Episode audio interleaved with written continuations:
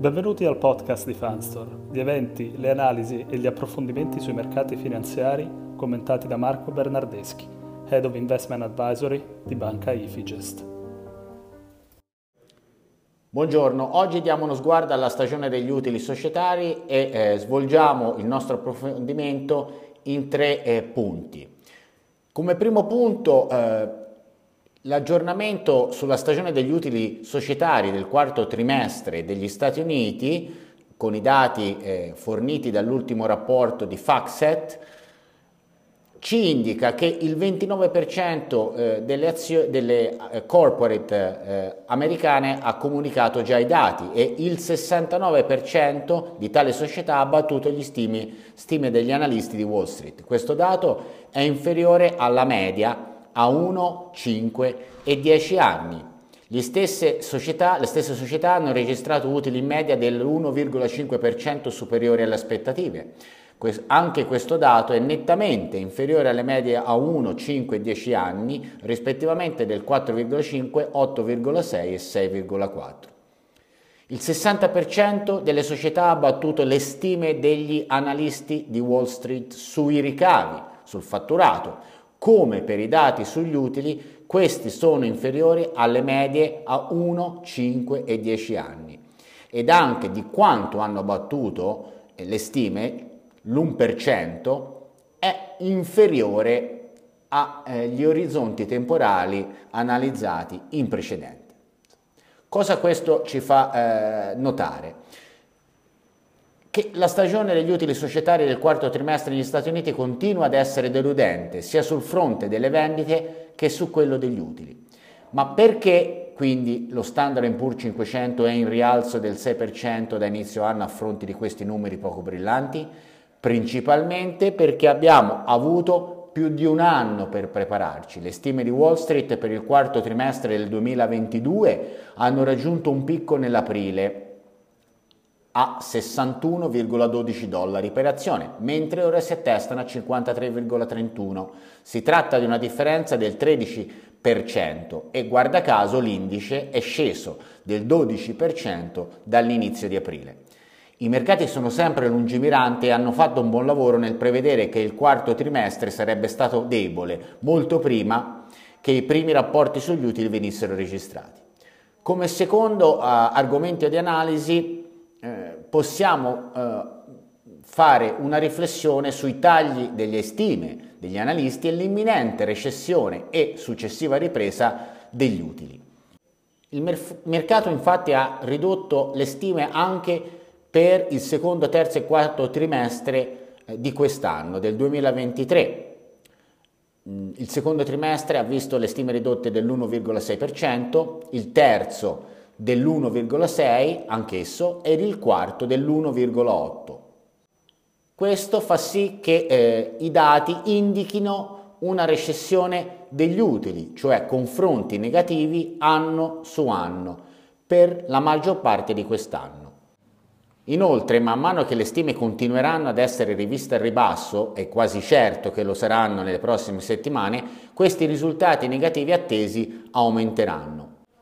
Ma perché una tendenza quindi al rialzo dell'indice azionario? Perché tutto questo ottimismo ruota, ruota attorno al quarto trimestre 2023 e primo trimestre 2024, in cui si prevede una crescita degli utili di oltre il 9% su base annua. Ecco, facciamo due riflessioni al riguardo. Da un lato sembra un dato irrealisticamente ottimistico. Si noti che entrambi i trimestri, i trimestri rappresenterebbero nuovi massimi storici per la redditività dello standard Poor's 500. D'altra parte, il quarto trimestre 2022 e il primo trimestre 2023 sembrano comparazioni piuttosto facili da, bat- da battere quando arriverà il tempo eh, a fine anno e all'inizio del prossimo. Certo, sarà necessaria una modesta crescita economica da qui ad allora e certamente non una profonda recessione. Ma data la crescente fiducia degli investitori nel fatto che la Fed finirà presto di alzare i tassi e potrebbe addirittura tagliarli entro la fine dell'anno, possiamo certamente capire come i mercati siano giunti a questa conclusione. L'ultimo argomento di analisi è la valutazione dell'indice principe, lo Standard Poor's 500. Ecco gli attuali multipli. Il 2023 prevede un multiplo di price earning di 18.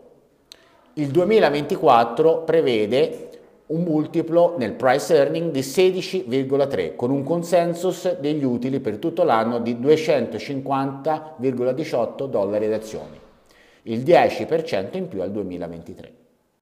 Possiamo subito dire che la valutazione per gli utili dell'anno in corso è relativamente alta se si considera che i rendimenti dei treasury a 10 anni delle obbligazioni governative americane sono ancora del 3,5% e che il price earning, il prezzo fratto utili medio a 10 anni dello Standard Poor's 500 è 17,2% ma questo è quando i tassi a 10 anni erano tipicamente inferiori, a 3 punti percentuali. Ciò dimostra che i mercati hanno un elevato grado di fiducia nel fatto che la recessione degli utili di cui abbiamo parlato nel punto precedente sarà poco profonda e di breve durata. La Federal Reserve sta eh, chiaramente attuando la propria stretta quantitativa apparentemente in modo efficace in questo momento, accelerando o rallentando eh, a seconda dell'andamento dei mercati e della posizione eh, macroeconomica e ciò ha portato i rendimenti nominali reali a 10 anni eh, americani sulle obbligazioni relativamente stabili da novembre e ciò è stato positivo per i mercati azionari.